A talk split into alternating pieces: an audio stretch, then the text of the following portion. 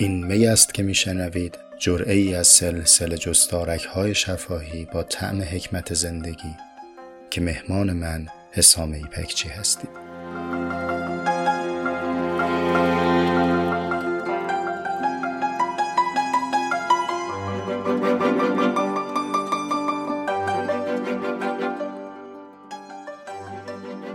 هم پیاله های من سلام وقتتون به خیر باشه. وقفه بین جرعه دوازده و سیزده طولانی شد بیش از دو هفته فاصله افتاد و ناگزیر هم بود. به سبب کسالت من و نقاهت بعدش نتونستم سر وقت انجام وظیفه کنم.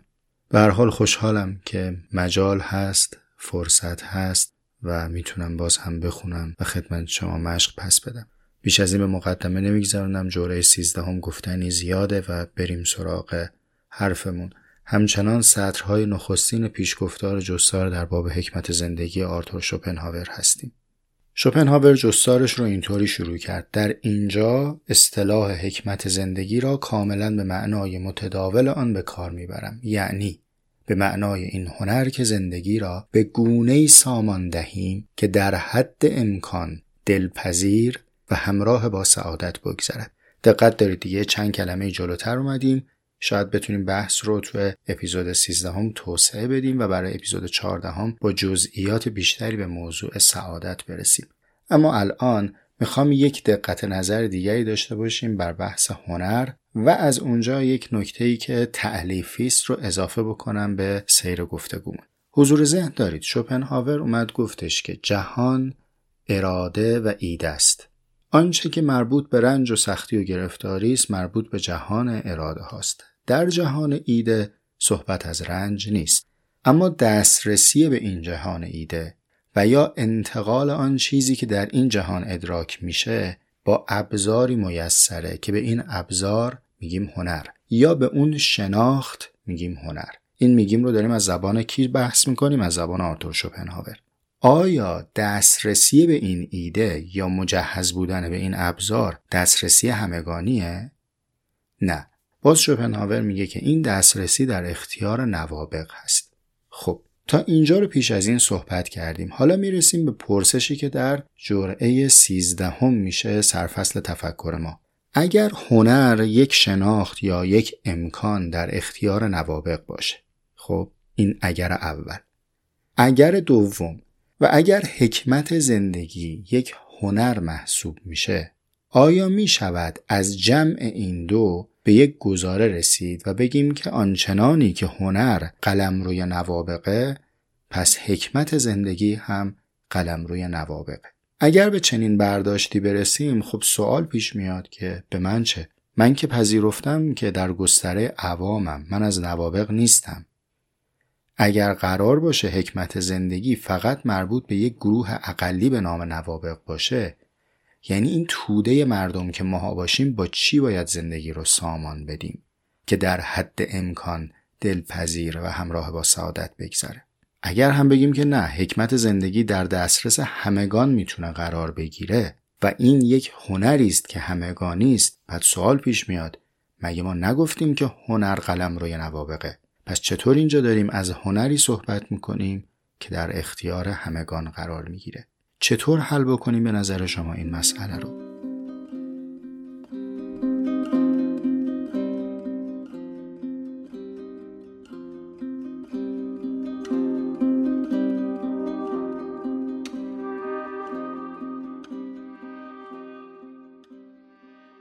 پاسخ این سوال در متن هست. اونجایی که شوپنهاور میگه من دارم در معنای متداول با شما صحبت می‌کنم قرضش پاسخگویی به همین دقدق است. چنان که در ترجمه انگلیسی هم عبارت کامان مینینگ اومده و من برای همین روز تاکید داشتم از ابتدا که نگیم معنای ذاتی ذات کلمات حوزه نخبگانی است اما اینجا بحث معنای متداوله نه معنای ذاتی. آن چیزی که بین عموم مردم شایع هست تو اون قلم رو داره صحبت می‌کنه شوپنهاور. آیا فقط کلمه حکمت رو آورده در معنای عمومی؟ نه. تمام این متن در معنای عمومی است. یعنی کل این جستار اصلا در طبقه معنای عمومی چیده شده. خب حکمتش به همین معناست هنرش به همین معناست جلوتر که میریم می‌بینیم سعادت به همین معناست. این خیلی کار ارزشمندی است که شوپنهاور انجام داده. این کاری است که بسیاری از فلاسفه در تراز شوپنهاور قابلیتش رو نداشتن توانمندیش رو نداشتن. به فهم من این یک توانمندی است که تو بتونی دانشت رو از زبان تخصصی فاصله بدی و با عامه مردم صحبت بکنی. خلبانی که به سادگی در چند هزار پایه سطح زمین داره پرواز می‌کنه ماهرتر نیست از خلبانی که بلد دیوار صوتی رو بشکنه تو ارتفاع پایین پرواز کنه و پرواز آکروباتیک داشته باشه از موانع عبور کنه. قایت چیرگی یک اندیشمند بر حوزه تخصص خودش این نیست که بتونه فقط با نخبگان صحبت کنه بلکه مهارت وقتیه که تو می‌تونی در ارتفاع پست هم با اون هواپیمایی که بهش مسلط هستی پرواز کنی. این شدنی نیست مگر به اقماز یعنی تو اگر بخوای آن چیزی که بلدی رو بیاری در زبان توده پیاده بکنی و ارائه بکنی ناگزیری اقماز کنی. همینجا تو همین متن همین پیشگفتار می‌بینیم مثال هایی که شوپنهاور میگه آقا من مجبور شدم از نظام فلسفی خودم می فاصله بگیرم چون می‌خواستم که با توده مردم صحبت کنم چون می‌خوام صحبت عام داشته باشم. شما هم در حوزه تخصص خودتون تجربه کردید. وقتی یک طبیب یک متخصص یک پزشک می‌خواد از سلامت عمومی با مردم صحبت بکنه خب ناگزیره که از ادبیات تخصصی خودش فاصله بگیره و بیاد به زبان عامه حرف بزنه. به زبان عامه حرف زدن حتما دقت ترمینولوژی تخصصی رو نداره. اما باهاش یک منظور دیگری تأمین میشه و اون هم اشاعه دانشه. شما اقتصاد رو بخوای بیاری به زبان عامه بگی باید اقماز کنی. حقوق رو بخوای به زبان عامه بگی باید اقماز کنی. حالا نکته دقیق تر اینجاست. آیا فقط واژه است که به سطح عمومی تنزل پیدا می‌کنه؟ یعنی هنر خودش یک امری فقط در قلم روی نخبگان باقی مونده اما واژش رو آورده و برای عامه مردم داره میگه؟ خب این که کار عبسی میشه که. اگر یه چیزی خودش از دسترس من عامی دور باشه خب چه کاریه که تو بیای با یک لفظی اون رو به من حالی بکنی؟ پس حکمت زندگی اگرچه هنره اما نه یک هنر فقط در لایه نوابق بلکه هنری است که من عامی هم اگرچه نمی‌تونم آب دریا رو بکشم. آب دریا را اگر نتوان کشید هم به قدر تشنگی بتوان چشید من به قدر خودم پیاله خودم رو پر می‌کنم. خب؟ اما الان سوال دیگری پیش میاد.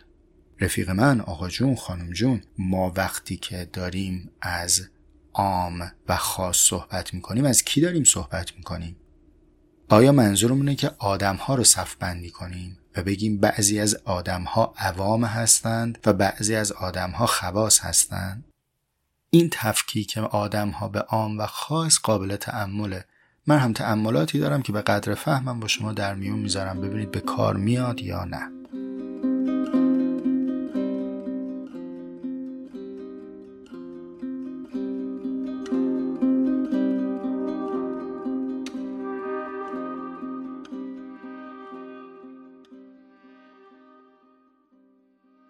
ببینید رفقا من چهار نقد دارم به تفکیک مردم به عام و خاص. نقد اولم تجربه زیسته و فهم تاریخی است که از این تقسیم ها به دست آمده. ثمره این تقسیم چی بوده؟ تاریخ نشون داده که این تقسیم ها مشروعیت بخشیده به استثمار و سلطه طبقه بر طبقه دیگر. یعنی یک اندیشمند دست از دنیا شسته ای در کلاس خودش مکتب خودش خلوت خودش اومده گفته که من انسانها رو نخبه و توده می‌بینم. طبقات متعدد می‌بینم. حالا با هر شاخصی که به این تقسیم رسیده درست یا غلط. بعد این برگه پژوهشی این فهم یک آدمی که محقق بوده دنبال اینم نبوده که قلم رو گشایی بکنه. افتاده به دست دکوندار قدرت. او اومده با همین برگه گفته ها ببین اون نژاد اشرف و برتر که میگه منو میگه. اون طایفه خردمند و قالب رو که میگه منو میگه. و با همین اومدن مشروعیت بخشیدن به ظلم و استثمار و قلبه آدم ها بر یکدیگر. بنابراین نقد اولم اینه که این تفکیک به عام و خاص مقایر با ارزشی به نام شفقته شفقت در نظام فکری من یک ارزش ذاتی است. من هر جا تو فکر کردنم برسم به یه چیزی که ببینم خروجیم با اصل شفقت در تعارضه. به بیمهری داره ختم میشه تجدید نظر می‌کنم بازخانی می‌کنم. برم ببینم کجای این فرمول رو من اشتباه رفتم. تفکیک آدم ها به طبقات متعدد مغایر با اصل شفقت بوده به فهم من. این یه نقد. نقد دوم اینه که چه سمره ای داره که من در یک نظام فکری فلسفی بیام تفکیک آدم ها به عام و خاص رو ارائه بدم. به کی دارم ارائه میدم؟ به توده مردم به عوام مردم. خب این یه ادعا درش مستطر داره. اینکه من ادعا بکنم من جزء خواستم. یعنی بگم من خودم خواستم آی مردم. و اگر خواستید ها رو بشناسید این روششه. اولا این ادعا ادعای بزرگیه. در ثانی فرض کنیم که من از نوابقم به این معنا و معیار هم رسیدم که کیا خاص هستن. خب چیکار با عامه مردم دارم؟ مگه قراره که عامه مردم تشخیص بدن کی خاصه اگر قرار باشه محک نابغه بودن تایید عوام باشه که خود این نابغه توفیلی و عبد و بیچاره این عوامه. برده عوام میشه. چه ثمره ای هست در این که من بخوام برای توده مردم شاخصهای نوابق رو بشمرم؟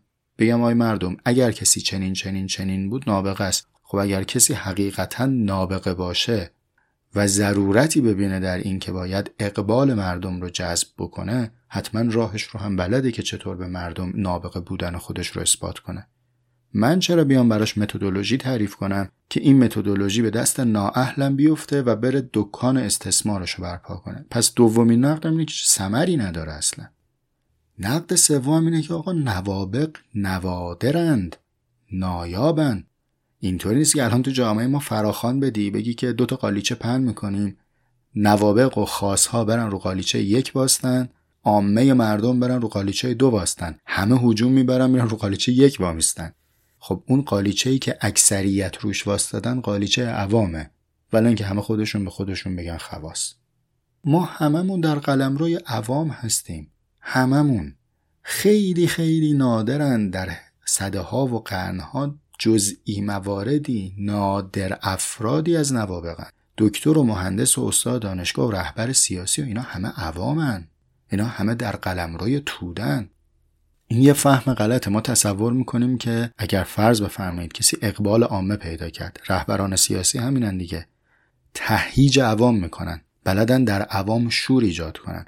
شما واقعا عقلتون خردتون میپذیره که کسی که مثلا به هر وعده ای به هر ترفندی تونسته عامه مردم رو به خودش جلب بکنه به این بگیم نابغه. تهیج عوام هیجان ایجاد کردن در توده شاخص نابغه بودنه. یا فرض بکنیم به کسی که خیلی ثروت داره. خب ثروت مزیت قدرت ایجاد می‌کنه. من در امتیاز آدم ها بر دیگران نقد ندارم. اونی که ثروتمنده امتیازی داره بر من. اما این معنای نابغه نبود. یا مثلا یه کسی توانایی ریاضی داره بهش بگیم نابغه ولی اگر استعداد کسی بدنی است حالا الان کار یدی بلده کارگری داره می‌کنه. به اون نگیم نابغه. چرا؟ چون استعدادش در یه حوزه دیگه است. نه این تفکیک تفکیکی نیست که روا باشه. اگر اینطور بخوایم ببینیم در این معنا نابغه ما همه نوابقیم در حوزه های متنوعی همه نوابقیم و وقتی یک صفت همگانی شد یعنی آمیان است. خب یعنی تودواره. نقد سوم شد که آقا اساسا نوابق از نوادرند. انقدر کمیاب که نیازی نیست که من بخوام برم براش قاعده ای تعریف بکنم که گاهی شاید در این آسمان و ظلمات ستاره ای بدرخشد. که اگر همچنین ستاره ای بدرخشد او خودش بلده اگر ضرورت ببینه. بهتر از من عام بلده که خودش رو برای توده مردم ارائه کنه و پرزنت کنه. نقد چهارم به تفکیک عام و خاص ابتزال واژه است. آقا واژه به ابتزال می‌رسه. شما وقتی واژه‌ای رو بیارید در سطح عمومی مطرح کنید به ابتزال کشیده میشه. این ناگزیره. همین شوپنهاور هم که اومده حکمت زندگی رو گفته حکمتش در ابتزال داره حرکت می‌کنه دیگه. خوراک کوتیشن زدنه. نگاه می‌کنیم ببینید یه عالم آدم هستن که هیچ اندیشه ای رو درک نکردن نسبتی هم با اندیشه شوپنهاور ندارن. اما هی همه جا بگن به قول شوپنهاور به قول شوپنهاور. این اقتضای صحبت در گستره توده است. اگر کسی بیاد اون وقت نابغه رو هم به یک واژه مبتزل آمیانه تبدیل کنه نتیجهش چی میشه؟ از فردا همایش را میفته همایش دو روزه چگونه نابغه باشیم؟ فلانجا آکادمی می‌زنه. آکادمی نابغه پروری. سطح مقدماتی سطح پیشرفته. فلانجا میاد آزمون برگزار می‌کنه مدرکش رو صادر می‌کنه. مدرک نابغه گری سطح یک مدرک مربیگری نابغه شدن سطح فلان. همین دکون دستگاهی که الان دور برمون هست. واژه به ابتزال کشیده میشه. بر این اساس من ترجیح همینه که بگم آقا بی خیال تفکیک مردم به عام و خاص بشیم همه عوامیم. ما همه عوامیم. در عالم عوامانه خودمون حوزه های امتیازمون از هم متفاوته. من بلدم خوب حرف بزنم وراجی کنم اون یکی بلد خوب پیچ سفت کنه اون یکی بلد خوب نون بپزه. ما هممون هم گیر همیم. همین منی که دارم بلبل زبونی می‌کنم. چند روز پیش اگر که دکتر نسخمو نپیچیده بود بهم نگفته بود که بعد چی بخورم الان مرده بودم. اون پرستاری هم که زحمت کشید اومد تزریق من انجام داد سراممو زد بهم رسیدگی کرد. اونم اگه نبود من تلف بودم. پس اون هم در این چیزی که من دارم میگم سهم داره. همین فقط اینا نه والا. به من گفتن باید کته بخوری باید نون بخوری باید موز بخوری. اونو یه دهقان درست کرده بود اینو یه شاتر درست کرده بود اینو یه راننده وانتی زحمت کشیده بود بارش از اونجا زده بود آورده بود تو شهر ما. اینور یه دکونداری داشت میفروخت. آقا یه سلسله ای از امتیازها دوره هم جمع شدن که من الان دارم چهار کلمه حرف می‌زنم. چطور میشه گفت که نه نابغش من باشم؟ همه یه صف پشت سر من توده؟ ما همه عوامیم. حوزه های امتیازمون با هم فرق داره.